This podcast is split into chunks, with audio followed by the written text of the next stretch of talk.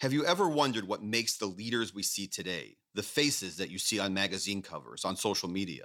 We read and we hear about what was built, how it was built, even who built it, but we rarely gain insight into how they were built.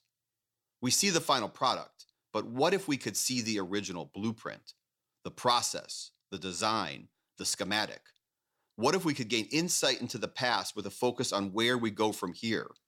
To hear how these leaders are pushing for a more just, a more equitable, a more inclusive future, to understand how they see the challenges of today and tomorrow. Here you will find leaders turning success into significance. If you want to meet the leaders with a focus on doing well and a passion for doing good, you will find it here. Welcome to the leaderboard.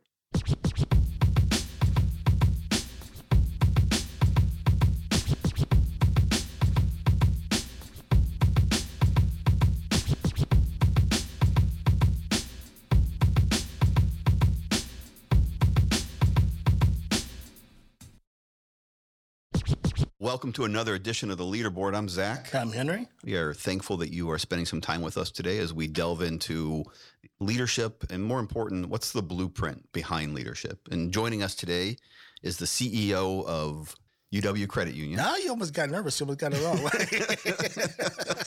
I got it right. I'm a member. I got a card in my pocket. Which I'm, you know, I'm not. And I actually just emailed you the other day. I'm like, I need to become a member of UW Credit Union. Is that a mm-hmm. true story? It is a true story. Yeah. And when I travel, I actually, it's the card I take with me because for whatever reason, it's the easiest ATM card to have with you when you travel overseas. Oh, good. Glad to hear that. But Paul Kundert, CEO.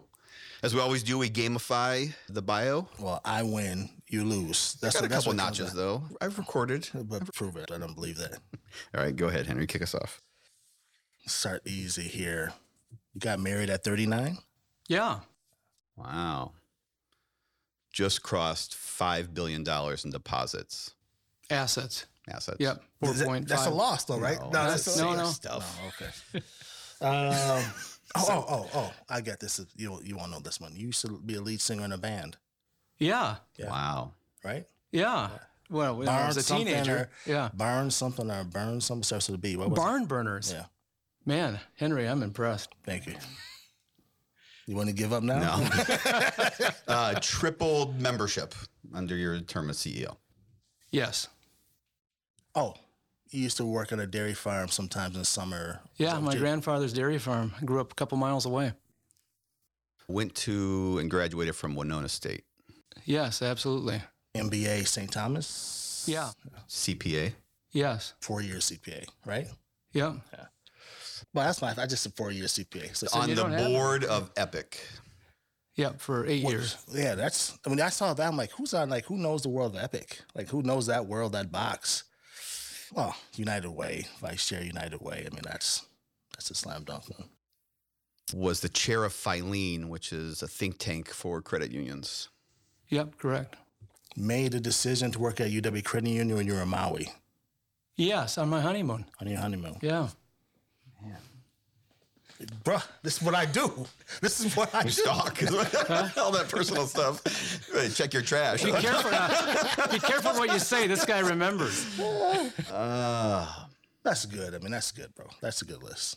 all right. That was that was good. Impressive background. Impressive. Well, you went a long way back with some of that. Well, I'm impressed because learning your background from a dairy farm, doing that stuff with your grandfather, to being a band, which is totally different worlds. But then you got a CPA, which is stereotypically, I wouldn't think a person that has a CPA is going to be in a band, lead singer in a band. And then you transition from that to credit union work. Like, like to say, Keyboardist, maybe, but not lead singer. right, right. He's, but you're a lead singer, right? Yeah, guitar and, and lead singer. Yeah. Uh, But it was a country band, so that probably diminishes me a bit in your.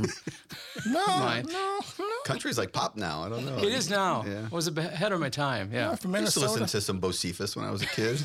Some Hank Williams? Jr. Who? Bocephus. Don't know who that is. Who's the other person? The same guy. Hank Williams Jr. Oh. Bocephus. I I know Tim McGraw. All right. there you go. I know Tim. So it was fascinating how you transition all those worlds. I'm just curious from you, like on like when people do enneagram tests and all that stuff. Like, how would you define you, who you are as like your personality from singing to CPA? Because to me, there's all different worlds. Where do you where? How would you define yourself?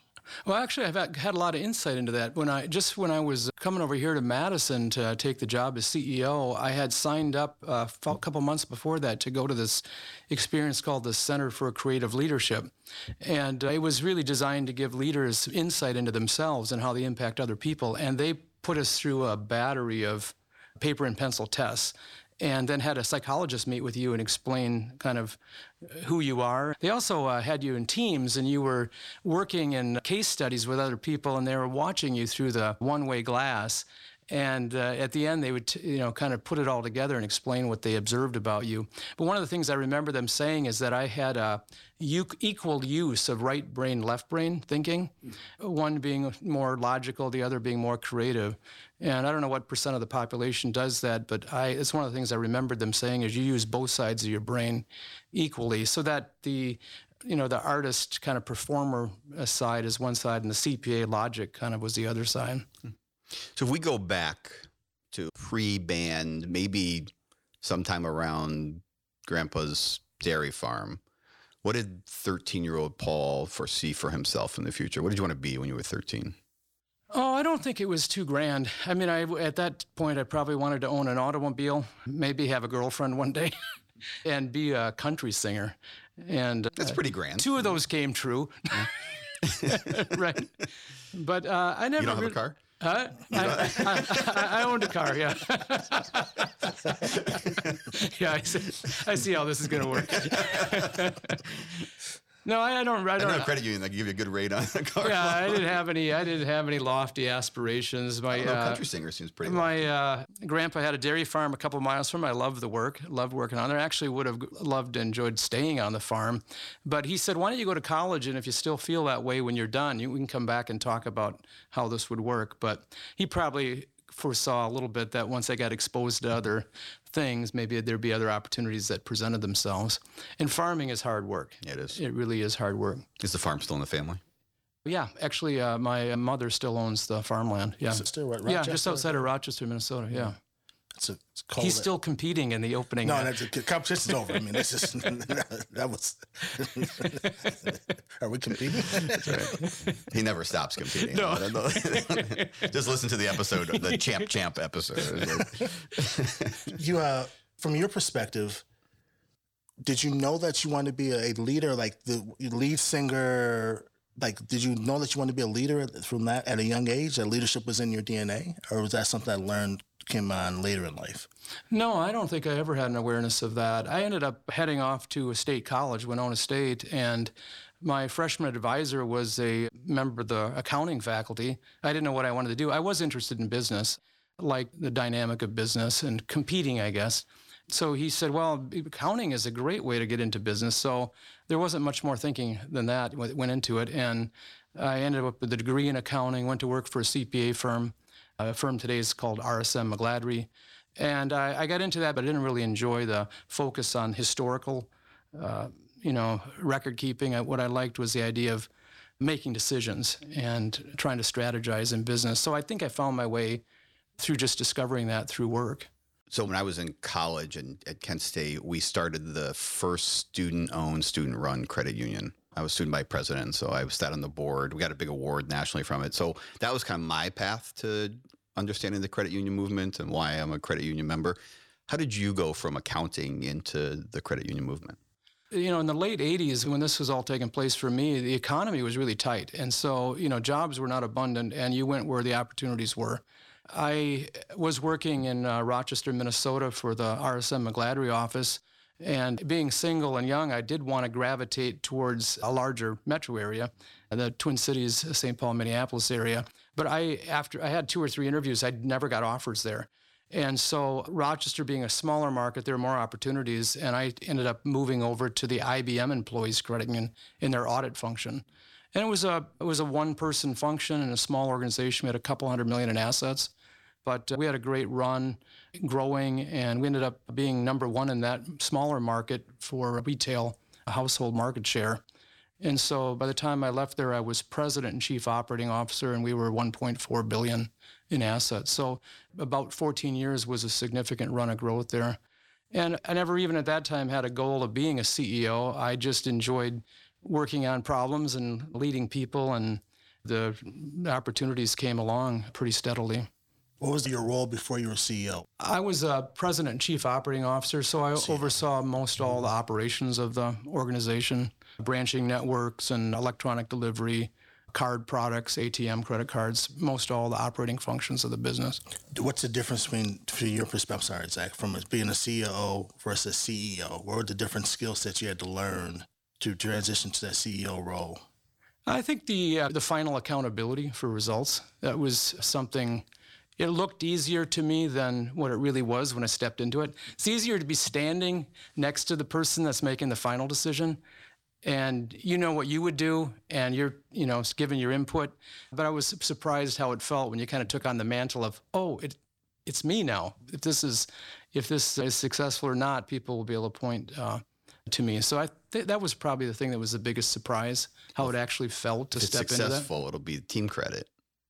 Right. If it's not Right. successful, it'll be your fault. Right. well that's the only way to sustain a good team is you have to be accountable for the for the losses So are, yeah. are you the? Do you see yourself as the unlikely chief executive? I mean, I'm thinking about this. So you were were in a band and you're a guitarist, but you become the lead singer.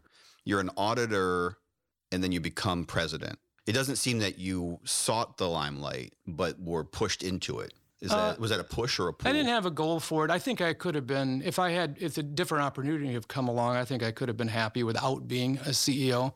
I know there are people that I think just are naturally wired for that leadership role, and you can't, they, they couldn't have been anything else. You know, I don't feel like that is me necessarily. I think I would have, I could have been fine. I don't necessarily like the visible aspect of being the CEO, especially as the organization's gotten larger, and there are things like this that come along with the position. It's not, I'd be just as happy being somebody that does their work and doesn't necessarily I think it's have. an extension of your right brain, left brain thing, though. I mean, I think that makes you an authentic, natural leader. That it's you're not chasing it, but it comes to you. I think it's an interesting thread to pull. Would you call yourself a servant leadership? How would you decide your leadership style? yeah, I would say that might be a way to fit it. I think I've been successful for 20 years now in this role by helping build teams and helping define reality. I mean, really pursuing honest, objective view of how we're doing, where we could do better, and where things are going. I think that uh, in this position, being able to spend time looking around the corner is hugely important. We're seeing that play out in some of the financial news now, where there are obviously some financial institutions that were not looking around the corner and enjoying their success right now too much.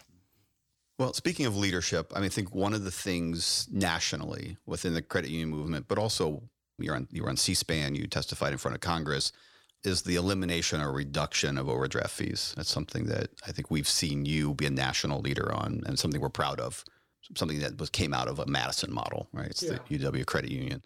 And as somebody who, and I sent you a note when you announced it, as somebody, you know, and part of this podcast is some vulnerability too, as leaders, that I told you that as a, you know, as a young professional owning my own company, raising three kids and being in my 20s, that like overdraft fees almost broke me. I mean, it was, you make one mistake and the domino effect of that is it becomes, I, mean, I think about some of the most stressful moments in my life and it was, probably had bank fees associated somewhere along the line because the domino effect that it had on my account.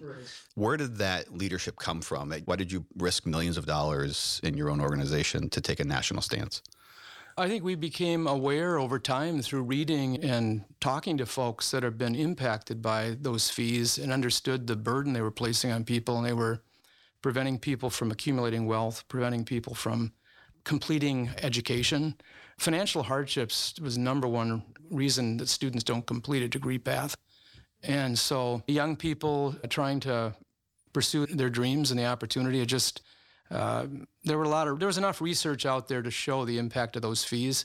When we had seen it, when we looked at it in our organization, well, suddenly I just it became almost an imperative to do something about it. So um, back in 2010, the Federal Reserve was tr- trying to accommodate consumer groups that were saying these fees are abusive and they're exploitative, and uh, they were changing the regulations at that time to make it so that consumers had to proactively opt in to pay debit card overdraft fees, something the bank could pre- prevent easily. At least they could just say, we're not going to charge you more than one a day, no matter how many times you swipe your card. And there was a little bit of a moral imperative then because we had to choose whether we were going to pursue asking people to opt in or say, no, we're not, that's, it's not anything someone should do, so we're not even going to ask. And so that decision back in 2010 was the first step. And uh, we gave up a lot of income then compared to what others have. And we're a big checking account shop. We have 240,000 checking members. So I don't think there's only two other credit unions in the Midwest that approach those levels. And so it's a big number for us when you multiply it out. But we felt good about that. We felt um, that we had done something positive and we talked about it, but we saw very few institutions following us. I was surprised by that because uh, banking business is so competitive in most ways.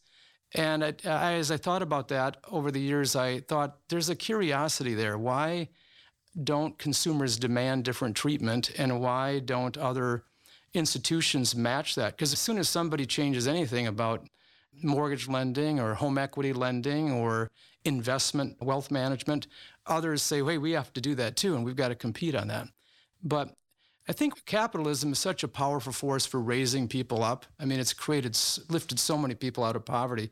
But on the margins of it, where people don't have the ability to negotiate, and one of those needs is credit. You need credit, and you need it badly. You know, you're going to pay what you need to meet that need whether it's replacing a tire on your car so you can keep your job, whether it's getting a prescription for your kid that needs medicine, you're gonna you're gonna swipe the card or write the check and know well it might bounce, but the bank will cover it. So it's not that there's not a need for credit, but what should be the cost of it? Well, you know the margins being made in that business are just outrageous, really. You know, it's interesting. Payday lending has such a bad reputation but actually a lot of payday loans are less expensive for the consumer than bank overdraft fees. And when you look at it as a percentage percentage of interest rate and so forth. So we felt about strongly about that, and then we had eliminated a lot of the overdrafts, but we you still could incur one by writing a check that didn't clear, and we were charging twenty eight dollars for that, no more than one fee a day. But then in the in 2021, we reduced that to five dollars. And we did that after looking again at the costs associated with it, how many we don't collect, and the actual business costs of providing the service. So, yeah, we think it's something that needs to be talked about. We're trying to be a leader in it. We think it's good for business. I think we would do it even if we had to work harder. It didn't help. But, you know, we're a lot of people recognize the value of that, and we're, we're acquiring more customers. I think what you just mentioned is a good example. People always think, or they tend to think about people that need short term credit like that is always being the same people. It's not always the same people. In your case, you just told us it's this happened to you at this period in your life. You've obviously gone off, gone on to be a very good relationship for your financial firm, looking at the, you know, the probably what you save and what you've borrowed over the time. So we think that hey, it's we're, there's a lot of people that would appreciate being treated that way, and we're seeing it in our business. Last year, we welcomed just under 18,000 new checking members, which is a record for us. And partly that's because we're not closing as many accounts. And, you know, people are staying with us because they're, they're receiving an equitable experience. I just out to your board that, okay, we're going to cut these overdraft fees I'm assuming, like Zach said, I'm assuming I think it was like five million dollars, right? Well, if you look at the number, we, we collect about two dollars and fifty cents in overdraft fees per year in checking accounts, and the bank average right now is sixty dollars a year. So that'd be about fourteen million dollars if you looked at last okay. year. So Zach and I are on your board. Yeah. And if God forbid if we were, I mean, it'd be terrible for you if we both were on your board. no, but if we're on your board, you come in and say, "I want to create this new policy that's going to cost us $14 million. The economy went on where the economy's going, COVID, all these all these things are going on. But yep, I'm going to do the right thing when you know whatever that means, whoever it is. But from a business perspective, I say, Paul, wait a minute, you're going to cut $14 million. What was your pitch to them to make them say, yeah, this is the right business decision for us to do? Right. Well, partly it was because it wasn't a $14 million ask all at once. Back in 2010, it was given the size we were and the first steps we took, it was only a couple million dollars a year. So, in a way, as we grew, we grew not dependent on that income. And everybody comes out with a budget every year, and you figure out what do you need to maintain a healthy bottom line or a sustainable uh, bottom line. And for us, we having not having said no to that income every year, we've come out with a plan that said how are we going to do it without that money. And so we did it in increments over time. The last move we made was maybe an additional $5 million a year, $4 million a year. The point is, yeah, if we had waited till now, if we had never done anything, it's a bigger thing to digest. But because we've worked at it over time, one of the things that we've demonstrated to the board through that is that we've become more efficient. Without that income, you have to find a way to become more efficient. And we compare our operating expenses per household to similar size institutions we're at the 90th percentile of operating efficiency. And so that happened out of necessity, really, over time. So I think you have a good point. It, we worked at it. We've worked at it over for more than a decade. I mean, two things that I love about that case study is one that you use data to prove that you could do something equitable, right? That you looked at the reaction of a board would be the upside of that could be $14 million, or the downside could be $14 million, depending on glass half full, glass half empty. You used data and said, look, this is what we're really collecting. This is what's really at risk. These are who those bank, these are who those members are. So you use data to prove it. The other thing is you use the word equitable, which is not something we hear in banking very often. You and I've I think it was in your testimony in Congress. You talked about equitable banking. I forget mm-hmm. exactly where I heard it. What does that term mean to you? It's not something I've heard before, but what does equitable banking mean? It, just to me means fairness. That you, on the margins of the competition, you don't take advantage of the pricing position of folks. And I know I don't think I think a lot of people that run financial institutions they say well, the market sets the price. And I noticed that hey, these banks in my area charge $35 for overdrafts and they cap them at five a day. And so that's the market. So I'm just adopting the market. The problem with that is, I think if you really would look at the data, you would say, wow, I make more money on that product than any other product I have. I wonder why that is. Well, the question is, it may be that the person isn't negotiating, they have a desperate need for credit. I think the other thing that's interesting too is in the experience a lot of people like me came up with is if nobody's complaining to me, then it must be okay. We don't get any complaints about it. Well, it's to kind of be ignorant of the experience of folks that have come to expect to be treated this way. And they're the most time compressed people in society are poor people. They have no time because being poor is a very demanding business. And so complaining writing a letter to the CEO of a bank or credit union to complain when you don't, life has led you to believe it's not going to be acknowledged or even factored in, and you have other things to do. So I think that's, I think it's just the conditions have led people not to examine that. But once you're aware of it, I don't see how you ignore it. Was it the right business decision? Like now that you know, have a couple years in, was it the right decision? I think so. And I think not only because we're enjoying the highest customer satisfaction we've ever had, but it's, you know, it's a war for talent today.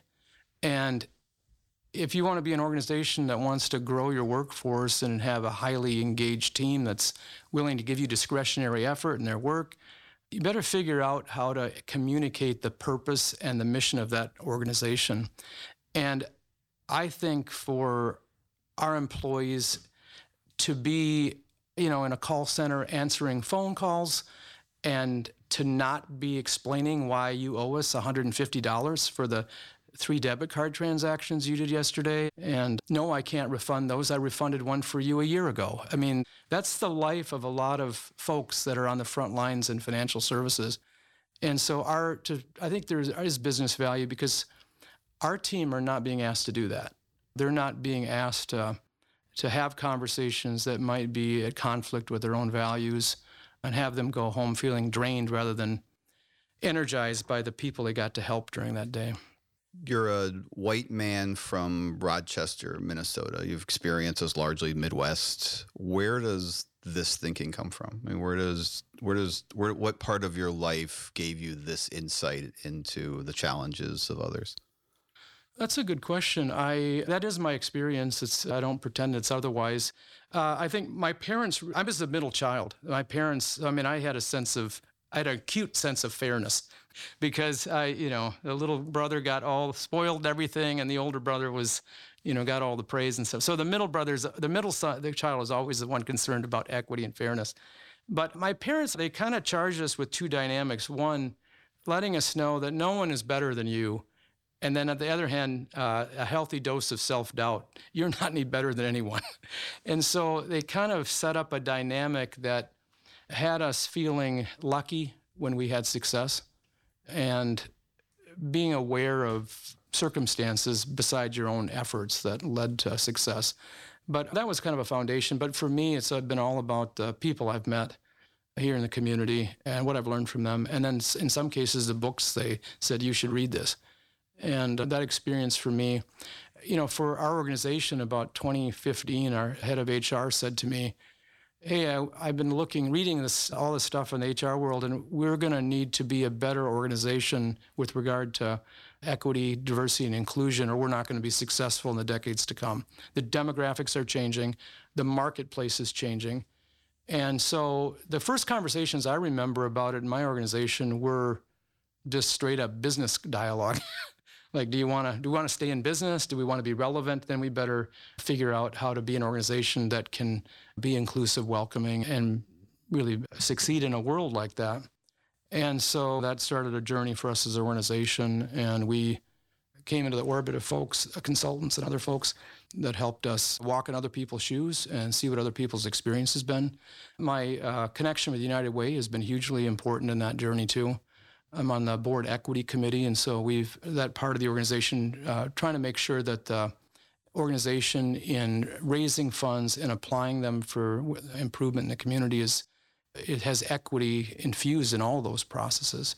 So that's been a huge uh, opportunity for me too to meet folks. One of the things that came out of that too is in the summer of 2020 there was a lot of social unrest and uh, across the nation, even here in Madison, and you know, I got a call from Renee Moe, the president of United Way, saying, Would you be interested in meeting with some other CEOs and one of the black leaders here in town, just to kind of talk about what's happening and why it's happening? And I had an acute interest in that. We had two branches that were temporarily closed because vandalism and the spillover from what protests became violent in the overnight hours. And so, yeah, I had an interest in knowing about that. And, and so um, that was another experience where I would say I met folks that could give me a deeper understanding about it. What I love about that story, well, a lot of things I love about it, but what I really love about it is how you came from a business perspective. This is something we have to do if we want to be competitive. We want to have talent. The demographics are changing. I think sometimes we talk about DNI work, we talk about for what's the right thing to do and it's the feeling of it. And but really, it's about innovation. It's about business. A business case to me of if you want to be competitive, if you want to compete in the world that's coming, that's here, you have to you have to be diverse in all meanings if you want to be competitive. So I love that you came in from that perspective. How do you instill that in your family? Well, we should have my wife Kim sitting here because she's contributed more to the success of our family or the the, the leadership of it as much as I have. I think just talking and verbalizing what's going on. So you're, I mean, kids are amazing sponges to, to they don't act like they're listening. They, they're good at acting like they don't care. So sometimes it is hard to keep on, but just verbalizing what's going on and why it's going on. And same thing my parents did, trying to help my kids understand that it's that fairness is a moral principle. For our family, it comes from faith too. And so lots of opportunities to talk about that, but then to help them understand what the walk looks like for folks that have had a different experience than they have. You know, one of the things in the summer of 2020, my oldest kid, it was his birthday, and we said, "What do you want to do for your birthday?" And he said, "I don't know, but I want to, I want to march down State Street in support of the Black Lives Matter." You know, in some ways, our kids lead us. You know, this is the first time I'd ever done anything like that. What's next on the journey? Oh, that's a good question. For us, we're the journey is to move beyond anecdotes and sharing of experience and incorporate measurement in the business so that we're uh, looking at data and facts. We started this journey kind of ourselves with as outside consultants, and then 2019, hired a full time person to help us lead not only our DEI work in that journey, but to bring our community engagement into that as well. Her name's Sheila Milton. She's our, on our senior management team and leads that work. But the reason we, we ended up starting on our own because I didn't want this to be something we hired someone to do and everybody saw this as their work and not their work. So we really started with managers having to increase their toolkit and, uh, and start leading with the skills needed to accomplish what we're talking about. But then we got to the point where it's like, what's the next step? Well, the next step is really hard. And that's like the accountability of saying, well, we have these goals, but actually, are we making progress towards them? And finding places in the organization, those moments of truth that either enable progress and success or don't. So for us right now, we spent the last 12 months putting in data dashboards and building the information systems we needed to track these and things like our promotion rates the same are equitable across the organization our, our turnover rates after two years equitable and the same. So in other words you could be successful attracting a diverse workforce but can you retain them? That would speak to different is- issues because you have to not only be able to recruit people you have to be able to provide the environment where they want to be where they see that their work is being rewarded and they're experiencing what you said the organization was. So we're putting, I think we've come up with seven measures that we think are critical. We're, uh, we've developed the, the baseline measures for that. Now we're setting the targets. That's where the real work will come because, like any business metric, you know, you discover where you're successful and you figure out where you're not, and you do that through measurement. So that's what's next for us. I want to kind of switch topics to music. We usually ask people who are the top five rappers, hip hop artists but I'm not sure if we should ask you that question, Paul. Take a shot at it, right? Like, or, or just or, one, like, or top top five country artists. You know, people like Willie Nelson, okay. Ray Price, Faron Young, the I mean the the old school people that traveled in station wagons, not buses. But I actually have kind of an eclectic sense of music, but I like ballads. I like more melodious. So hip hop has hip hop It's got a lot of energy, but it's not been a genre that I've spent a lot of time in. I can tell you my Taylor Swift playlist or anybody that has that pop orientation, but Zach loves Taylor Swift. That's his one of his favorite artist. He's shaking I'm, his head. I'm not no. gonna say anything because if you say anything, you get those. If one way it like makes me a Taylor Swift supporter, and the other way all the Swifties will like come and like burn my house to the ground. So I just nod, and you just don't know which way I'm nodding. we have to. We have, we need something from them. So we're gonna say top pop artists. We're gonna say country what, artists. What's your who's, what's your favorite contemporary artist? I listen to a lot of Christian contemporary stuff too, but I don't even know the artist names. So when you closed out your set singing, what was the cover song that you closed it out? Close out with a polka. Remember, this is rural Minnesota. yeah, yeah. So you know something that had that really you could dance to, and Zach loves polka. He, he loves polka. you love polka. We like I'm now the Swifty. I love polka. Like I mean, polka, you remember you told me the polka thing. You showed me the thing you did. No, I don't remember this no? thing. No. Right. Yeah. Nice try.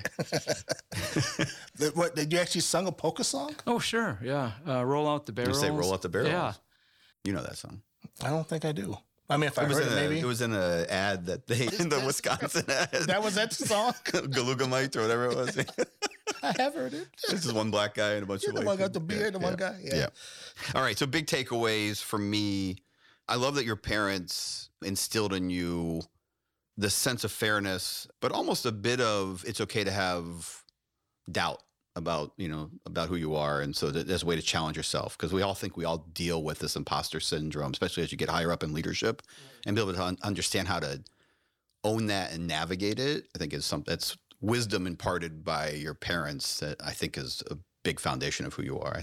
To me is if i go all the way back i think that's a pretty big lesson for me in this conversation and I loved how you really talked about how you understand people who might be, be poor and how they have to work harder. And sometimes I think people think they're poor, so they're lazy, which we know is not true. No. And to hear you articulate that was powerful for me. I mean, what was it? it was the most time compressed people are poor people. It's just, it's amazingly insightful. I love you talking about accountability, what measured, what's what gets measured gets done. But you see the business as a way to improve people's life, but you talked about it from not just the customer's perspective, but also from the employee's perspective. I thought insightful. Of, as you were saying it, I was thinking about the times where I had to call the call center and say, "How can you help me?" and the person on the end of the line never felt great about saying, you know, sorry. Like literally what you said. I we gave you a freebie a year ago. So no, you can't have another one. It's like, right, but I can't pay my bills if you take $180 on top of what I owe. I explained to you why it happened. And they couldn't have felt good about that. Right. And so to be thinking about the role of equitable banking, not just for what you call, you know, on the margins, but actually thinking about the people who are working every day that are the foundation of your business. I think it's powerful and how you really talked about how diversity was the future and how you built a business around that to me was powerful also that because demographics are shifting you recognize that's a business opportunity for you but you had to recognize your company had to be ready for that growth that's, that was, I love that part of it. Yeah. The last one for me, I mean, you started off by talking about the assessment that said you use both spheres of your brain, but you used the word curiosity multiple times during the interview. And I think that's I think one of the most important pieces of leadership, and I think maybe one of the foundations of your leadership is being willing to pull that thread and to ask what if or why not.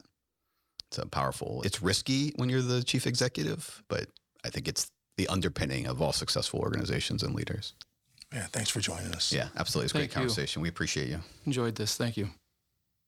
All right. Well, uh, hit that subscribe I don't know what other versions of that they have in front of you. If there's something in there that says I like Henry and Zach, or if I just like Zach, that one's okay too. Just go ahead and hit that. Make sure you follow us on social media. We appreciate the increasing number of people that are listening to the podcast. And if you have ideas and thoughts or feedback, certainly hit us up. We want to make sure that you're engaged and getting what you need as well. So thanks for joining us. Shout out to all Taylor Swift fans and polka dancers out there. Zach loves you. All love. All love.